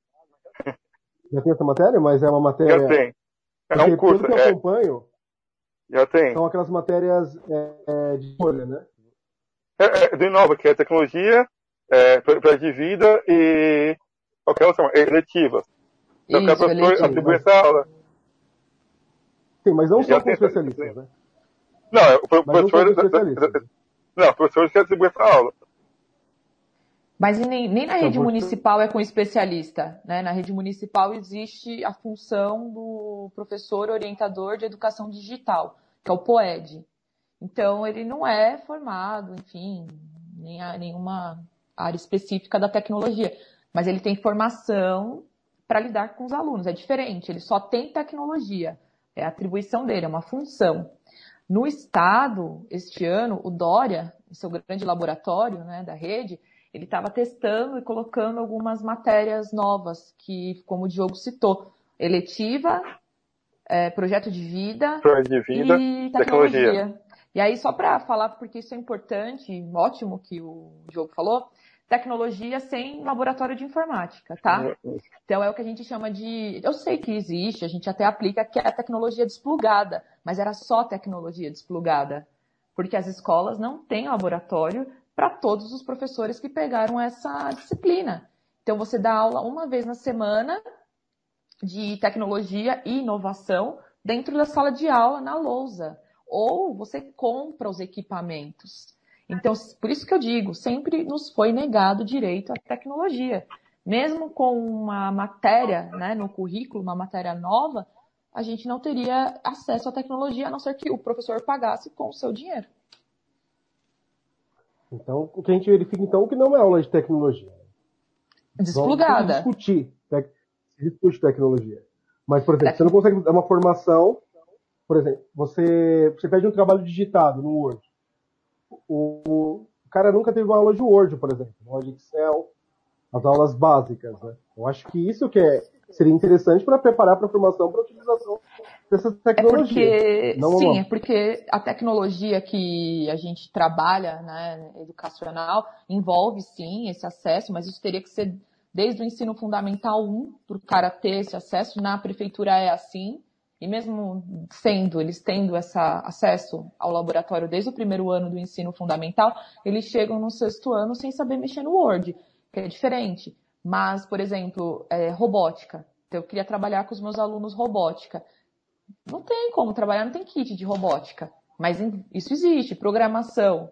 Né? A gente poderia trabalhar programação, mas como eu trabalho programação sem ter acesso a nenhuma tecnologia, eu só consigo trabalhar tecnologia desplugada. Então eu consigo trabalhar cultura maker, por exemplo. Eu posso trabalhar, mas os professores não tiveram essa formação. Eu tive na rede municipal. Na rede estadual, não. As aulas foram atribuídas porque teve um curso, um curso à distância, na, no AVA, né, na plataforma. Então a gente teve em AVA, mas um curso à distância e as aulas foram atribuídas. E depois, quem não fez curso também teve aula atribuída. Ou seja, né, É, vou pegar todo mundo. de qualquer jeito. Não, é, são, é bem interessante, né? Porque a gente pega várias questões aí e aí tem um, tem um vácuo na questão da, da formação em tecnologia. A gente conversa com os adolescentes e aí eles ficam. Eu tenho du- duas adolescentes em casa, são minhas 20 anos. Elas, elas estão sempre me perguntando: ah, mas como eu utilizo isso? Como eu faço isso aí? Eu vou ensinando a usar o Word, o Excel, né? Porque eu tive uma formação, claro, não foi na escola pública, eu sou, eu sou numa escola pública, eu fiz é, outros cursos para poder utilizar. Mas a, a escola poderia ajudar nessa formação, né, Rodrigo? E, e, depois, Rodrigo, dá as dicas é, daqueles aplicativos que você pesquisou para auxiliar na, na educação. Acho que a gente tem em comum aqui é que nós quatro, pelo visto, somos produtos da escola pública também. Diet também, eu sou, fiz técnico em administração no NET Camargo Aranha. E acho importante a gente trazer essas questões. É, tem, tem muita gente aqui ouvindo a, a gente e nem todos são professores, é, para a gente tentar sensibilizar um pouco que, por mais que a gente não prepare o aluno para o mercado, não é só nossa função, a gente tenta prepará-lo uh, intelectualmente, socialmente, o fato é que em algum momento ele vai encarar o mercado. Ele não vai encarar o mercado em condições iguais. Isso é um fato. Então, o mercado ele vai exigir um Word, um Excel, ele vai exigir algumas coisas ali que, de fato, é, concordo que dá para a gente falar de, de cultura maker, dá para a gente falar sobre hibridismo, sobre uma série de questões desplugadas, mais no campo uh, cultural, enfim, uma série de coisas, mas a gente não pode fazer uma sala de leitura sem livros, para dizer o mínimo. Né? A gente não pode, a gente não tem como fazer um curso de gastronomia em que em nenhum momento esse aluno tem acesso aos ingredientes e à panela. Então, assim, são coisas que às vezes para a gente é tão básico que dá aquela dor de pensar assim, como não é básico para todo mundo esse pensamento? Né? Porque para a gente é muito evidente. E eu não tenho dúvida, Bruno, que a gente deveria ter sim no ensino, no currículo fundamental, noções de economia doméstica, é, noções de empreendedorismo. A gente deveria fazer isso, né? A gente deveria pensar e quando eu digo a gente, não estou falando nós professores, estou falando de uma maneira um pouco mais ampla. É, todos nós, né, tem aquela frase comum que a gente vê aí nos, nos memes de coach, né, que é para pensar fora da caixa. É, essa coisa da criatividade, temos que ser criativo e tudo mais. E a gente precisa pensar até mesmo no papel da escola em relação à criatividade. A gente fomenta a criatividade ou a gente mata a criatividade desse aluno? O é, que, que a gente faz exatamente? Então, eu acho que são questões sim importantes de trazer. Eu acho que nós deveríamos repensar muito nessa questão de currículo, sim, porque é, eu, eu tenho essa disciplina, por acaso, na graduação, que é de empreendedorismo, criatividade e inovação. E todos nós somos criativos. Ponto. E a gente vai perdendo essa criatividade. Perdendo não. A gente vai colocando essa criatividade de lado ao longo da nossa vida. E é só você pensar como uma criança extremamente criativa, né? as coisas que elas falam que a gente pensa, da onde vem isso? Porque tem a ausência da pressão social, tem a ausência da questão da nota, do fazer para terminar, e coisas que a gente podia ficar aqui até amanhã conversando. Mas o fato é que sim, a gente precisa, né, principalmente na escola pública, uh, pensar, porque na escola privada vai ter laboratório, provavelmente você vai ter tablet, computador, e a gente também pode fazer uma outra discussão também, uh, eu sempre falo em sala de aula, eu sei que eu falei isso contigo, Bruno, que aprender vem de aprender, né? Vem do polegar opositor. E a gente não está mais apreendendo as coisas, pegando as coisas, nós estamos apontando e trocando séculos de informação ali que vem do tatear, do aprender. E se a gente jogar no, nos buscadores, a gente vai ver que lá no Vale do Silício, o, as pessoas que produzem tecnologia não matriculam seus filhos antes dos seis anos de idade em escolas com muita tecnologia. Eles procuram escolas construtivistas. Então a gente também não pode jogar tecnologia de qualquer jeito. Também não é assim também. Vamos enfiar todo mundo no laboratório. Mas a gente precisa sim, uh, já que vivemos numa cultura digital, já que as relações em pequena ou grande medida, elas têm sim essa, essa tela, essa janela, elas são intermediadas pelo digital, a gente precisa trazer isso como aprendizado o mais cedo possível para que a gente possa, como a gente discutiu aqui, eu acho que é um pouco de consenso, lidar com a tecnologia como meio para chegar a alguma coisa e não como fim em si. E também como objeto de reflexão. Né? É preciso que a gente reflita sobre a tecnologia, sobre privacidade, sobre dados, sobre uma série de coisas uh, que a gente não reflete de maneira nenhuma. E falando um pouco sobre a questão que você falou de aplicativos, uh, se tornou muito comum nos últimos anos o TED, né, o TED Talk. Eu acho que muitas pessoas conhecem, que são, a gente acha fácil o canal no YouTube do TED, já tem, já tiveram alguns TEDs aqui no Brasil, que basicamente são aquelas palestras com profissionais que nos inspiram a pensar, que trazem ali um estudo, uma reflexão uh, de ponto, uma reflexão aprofundada sobre algum tema. E esse é um aplicativo que a gente poderia utilizar em sala de aula, que é o TED. Uh, a gente tem ele uh, tanto para Android quanto para iOS, né, quanto para iPhone, e ele é um aplicativo que nos ajuda, e quando eu digo ajuda, ajuda o aluno, mas também ajuda o professor, porque ele tem uma vasta biblioteca com mais de duas mil palestras de profissionais, de professores, de pessoas da sociedade, mas que estão ali debatendo seus insights, suas questões inspiradoras. Eu tenho utilizado muito essas palestras do TED Talk e a gente tem ele então como aplicativo que dá para a gente pesquisar ali o que, que, tem de mais recente, o que, que tem em alta. Uh, a gente pode pesquisar por tema e uma coisa importante é que a gente consegue colocar, uh, na sua grande maioria, a legenda em português. Porque muitas dessas palestras não são palestras em português. Então a gente consegue aplicar, tem podcast também. Então o TED ele, ele faz essa curadoria para a gente de temas que são relevantes, de pensamentos que são relevantes. E sim, caímos naquele problema inicial. É preciso que você tenha ali um espaço para baixar um app, é, ele vai consumir dados, né? Mas eu acho que ele é muito interessante. Um outro aplicativo que eu trago, é, e de novo, olha só como tudo esbarra na questão da educação, Bruno, porque a gente está. Tudo que eu trouxe aqui agora, a gente vai falar de aluno e vai falar de pais de alunos. A gente também está falando de pais de alunos que também não têm uma educação para o digital. Porque existe, por, vou trazer aqui um, um exemplo de algo que a gente a pensar junto, tem o Class Dojo, ou Dojo, que ele é interessante, também é para iOS, também é para Android, que ele, quando você vai lá e baixa o aplicativo, você já escolhe no perfil. Eu sou um professor, sou um pai, sou um líder escolar, sou um aluno. Então ele é um app que consegue formar uma comunidade da escola. Então você se coloca, né, como você é. Então você é um aluno, você é um pai, você é um professor, e ali quem opera, quem é o administrador, supondo que fosse um de nós aqui agora, ele consegue é, criar tarefas.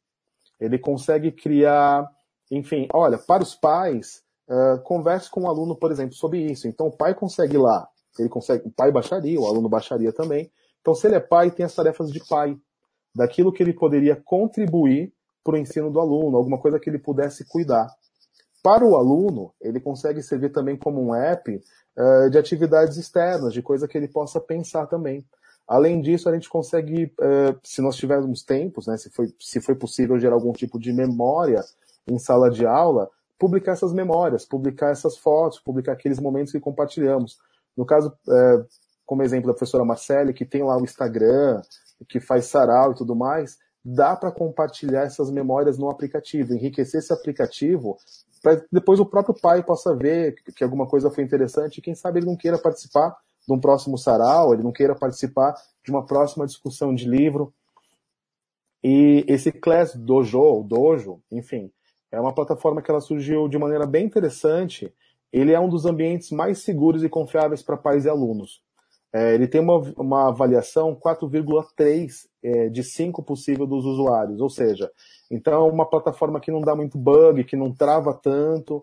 É, eu acho que pode também ser, ser bem interessante junto do, o, do TT com, com vocês. Para os professores, eu tenho também a dica do Canva. O Canva é um, é um aplicativo que os jovens conhecem bastante, eles usam muito pro Instagram. Então o Canva ele pode ajudar a gente caso a gente queira enriquecer com alguma imagem, criar algum layout um pouco diferente para alguma atividade ou para algo que a gente vai fazer, dá para usar o Canva porque ele é muito intuitivo. Então o Canva ele já te pergunta mais ou menos o que você quer fazer, para que, que é aquilo, é para um PowerPoint, é para uma rede social, é, é para um story, é para um feed, é para um Facebook. Então é bem legal porque ele é muito intuitivo. Porque, é, pegando a fala da professora Marcele, nós também não estávamos preparados. Nem todos nós somos especialistas em tecnologia que dirá alunos, né? E muitas vezes nós aprendemos com eles. Eles é que vão, né, em alguma medida, nos enriquecer com isso. Mas o Canva ele pode ser bem interessante para esse sentido, porque nós somos visuais. É, a gente tem aí a lição do, a própria lição do Instagram, né? O Instagram para quem já alguma vez na vida tentou impulsionar algum tipo de conteúdo, ele às vezes te fala muito texto. Você precisa ter mais ou menos uma proporção de 80% de imagem para 20% de texto. Então a gente consegue pegar então um grupo que é muito visual e preparar algum tipo de layout para que, que a gente possa chamar a atenção deles nesse sentido. Deixa eu ver o que mais que eu separei aqui para a gente. TED que eu já falei. Uh, a gente também pode utilizar uh, Google Tarefas. O Google Tarefa uh, basta ter uma conta do Gmail, mas não é obrigatório. E eu separei aplicativos que podem ser baixados em múltiplas plataformas, então iOS e Android. Então o Google Tarefa, ele ajuda que a gente possa colocar lembrete para os alunos.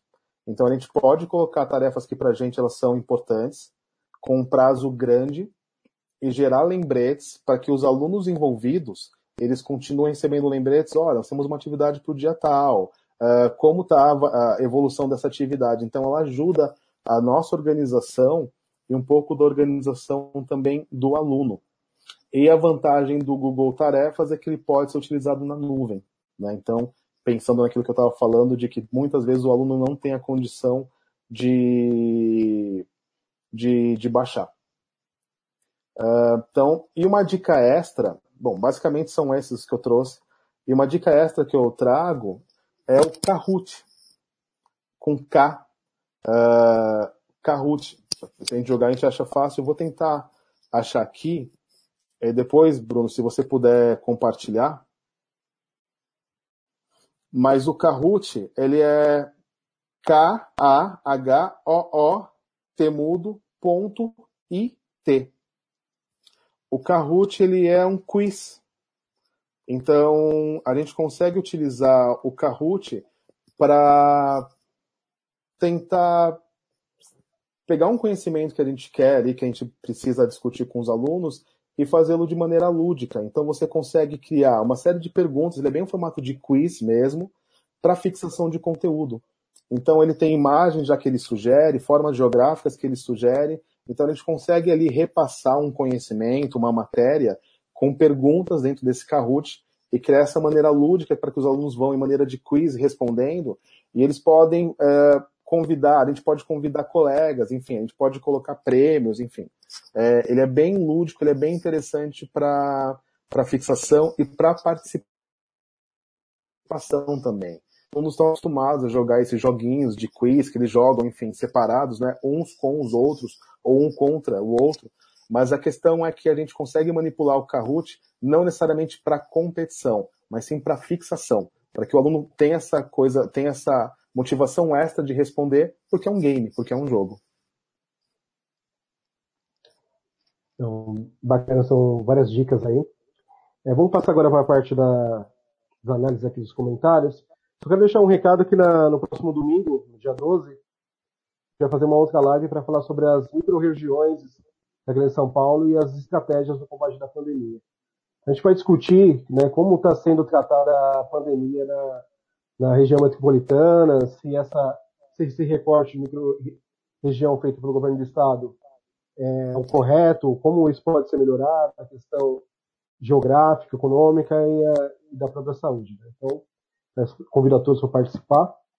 É, tem um, tem um, uma análise interessante aqui da, da Agnes. Ela é, é mãe de, de um aluno da rede estadual, né? E ela da, da complicação de acompanhar os vídeos do CNSP e fazer as atividades, né?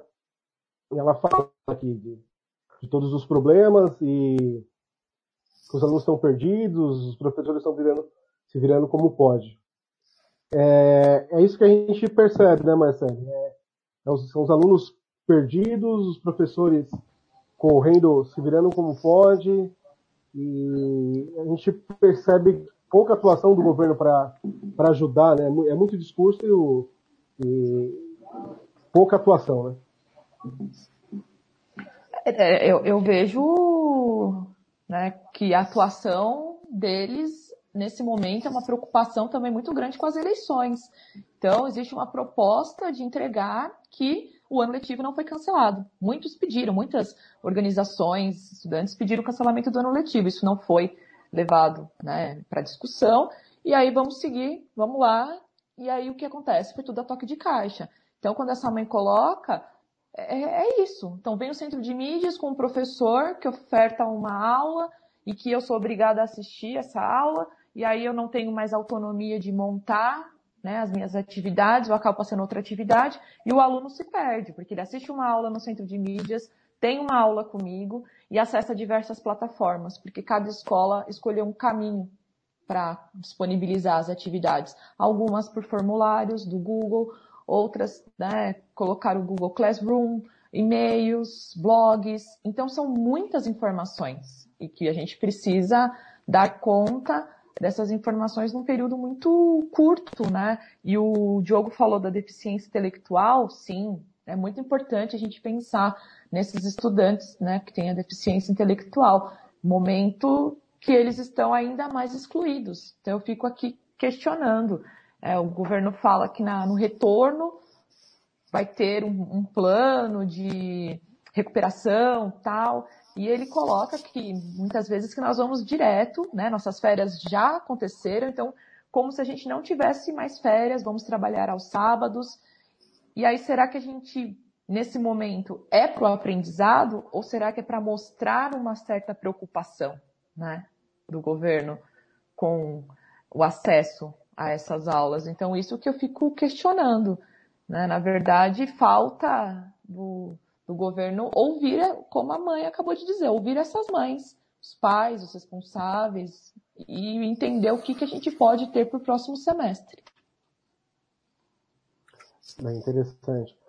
É, Diogo, o Pedro, ele fala aqui sobre o, o acesso, né? Era um sistema de, utilizado no governo do estado, né? Pra, era uma rede, acho que não, não é mais utilizada essa rede. É, ele fala né, de 15 ou 20 computadores para 600 alunos. Como é, é, você utilizava essa, essas, esses laboratórios com os alunos antes da pandemia? Então, eu usei poucas vezes, porque assim, eu, ano passado eu dei, eu, dei aula em, em, em quatro escolas, então assim, tem uma organização de professor por dia da semana, então nunca eu podia usar a sala de informática que tem professor que coloca, coloca todo dia para usar só de informática. Então nunca eu, eu esse acesso.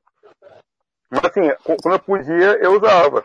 É que você, assim, às vezes eu tava algum filme, algum filme para ele, assim, algum filme para ele, algum filme, um documentário. Mas a informática mesmo foi por causa, por, por, por, que eu usei, a informática. Porque era quase impossível achar, achar um, um horário na, na informática. Então é, há o espaço, ou foi dito, né, são 600 alunos e 20 Sim, computadores. É bem difícil mesmo essa utilização. É, Rodrigo, a Ana pediu para você, se você puder, passar essas dicas. Aí você claro. me manda que eu coloco na página da APA. Tá? Claro que sim, eu, eu, eu, explico o que cada um desses apps faz e, e o link para baixar, com certeza, disponibilizo sim. Bacana. Depois eu, eu coloco aqui na página da APA, a gente vai tirando essas informações. É, agora eu gostaria que cada um fizesse a conclusão aqui do nosso debate, a gente poder encerrar. Rodrigo, agradeço a sua disponibilidade, sempre dando uma aula para a gente. Muito obrigado. É, pode fazer sua conclusão. Obrigado, Bruno. Obrigado, Marcelo. Obrigado, Diogo. Eu aprendi muito. É muito importante a gente trocar essas experiências e principalmente ter esse espaço. Então, obrigado, Bruno, por disponibilizar esse espaço para a gente trocar para a gente se apoiar e poder construir conhecimento e, e, aprender todos juntos. Aprendi também muito aqui hoje, é, ouvindo e refletindo e pensando em como que eu posso fazer alguma coisa diferente, como que eu posso fazer alguma coisa melhor. É, compartilho do que a Marcela disse, e não digo isso de maneira romântica, mas é porque é uma dor que a gente sente que a gente, nesse momento, a bola está com a gente, a gente precisa, é, a gente está reagindo, Acho que é, fica um pouco isso, né? Nós estamos reagindo às coisas que, que nós estamos vendo nesse momento. Então, espaços como esse, momentos como esse, em que a gente possa trocar, que a gente possa discutir, aprender, é, trazem alento, mas ao mesmo tempo arejam um pouco as ideias e nos propõem caminhos. Eu compartilho muito nessa situação de que a gente tem muitas perguntas, talvez muito mais do que respostas, mas essas perguntas vão nos ajudar também a, a caminhar para algum lugar. E, ter, e esse momento aqui para mim, esse tempo que nós ficamos juntos, foi de extremo aprendizado para que eu possa, uh, passando esse período de férias, uh, pensar, uh, pensar mais em mim, pensar mais no aluno, pensar um pouco de maneira global. Então, e me coloco à disposição, Bruno, tanto sua, quanto da Marcele, quanto do Diogo, para continuar trocando, para continuar sendo útil naquilo que eu puder ser com vocês. E eu acho que é isso. No final das contas, nós, professores, precisamos ser valorizados, precisamos ser é, respeitados, precisamos ter autonomia, mas a gente também tem uma vocação, tem uma coisa que nos impulsiona, né, que nos empurra, que não nos faz de, é, desistir. E ter esse espaço aqui de troca, é, ele é muito importante. Então, te agradeço, Bruno, agradeço a APAS por, por permitir uh, um momento como esse. Muito obrigado, Rodrigo. Marcele, obrigado pela participação. É, Djal já cobra sua volta, né? De volta, já demorou para voltar, tá, tá, acabando o mestrado, então já não tem mais desculpa, né? É, por favor, a sua conclusão. Eu já acabei, graças a Deus. Agora é só defender. E vou defender online, né? É, vai ser estranho, vai ser estranho. Mas fazer o quê, né? Tenho que defender. É, eu quero agradecer, então, Bruno, APA, foi muito legal, foi muito importante. É, torna a falar que a gente precisa de momentos de escuta, né? a gente tem esse, essa ânsia, né, os educadores de, de falarem, de exporem suas ideias, e a gente isolado tá difícil. Então é muito importante, muito obrigada. Quero agradecer ao Rodrigo, muito obrigada, Rodrigo. Você está convidado na live, o que você quiser, o nosso espaço lá do Escuta Godoy, assim como o Bruno e o Diogo. Obrigada, Diogo. E dizer para todas e todos que estão aqui, para que a gente continue pensando coletivamente.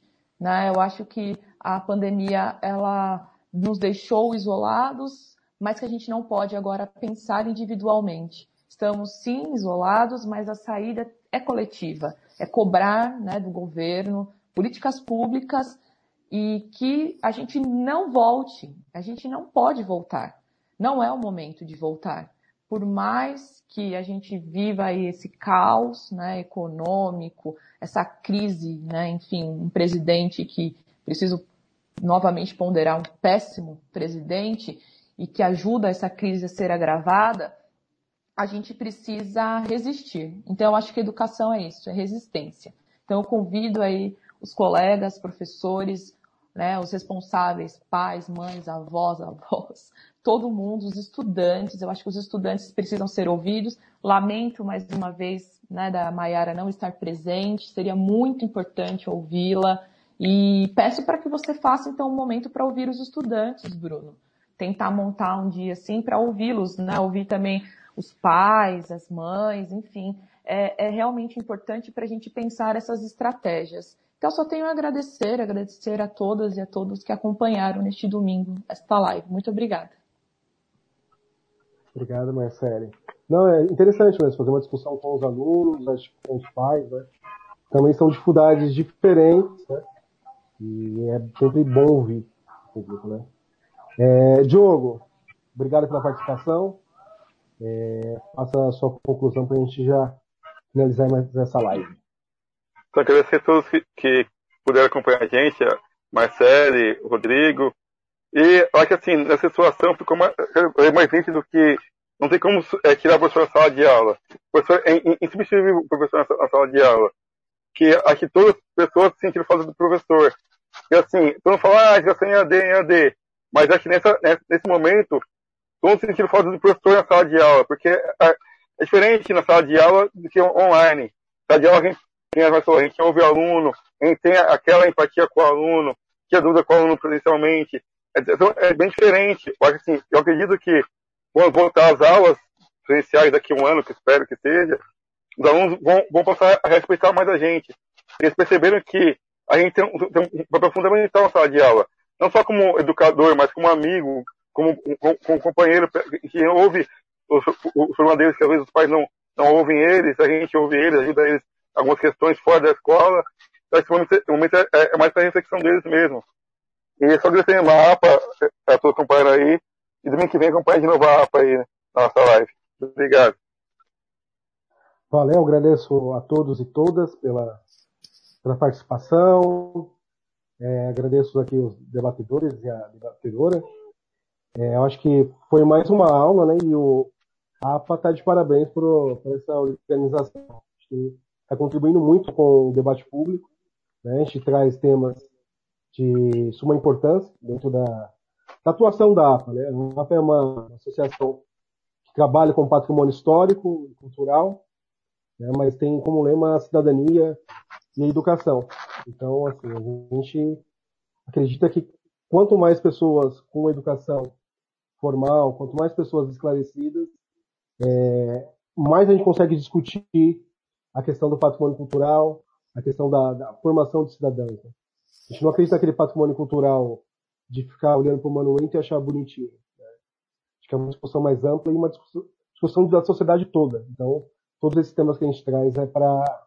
Às vezes as pessoas acham que não tem a ver com patrimônio cultural, mas tudo que a gente está discutindo é, é patrimônio cultural, educação, cidadania. Então, assim, a gente encerra aqui a live. Agradeço.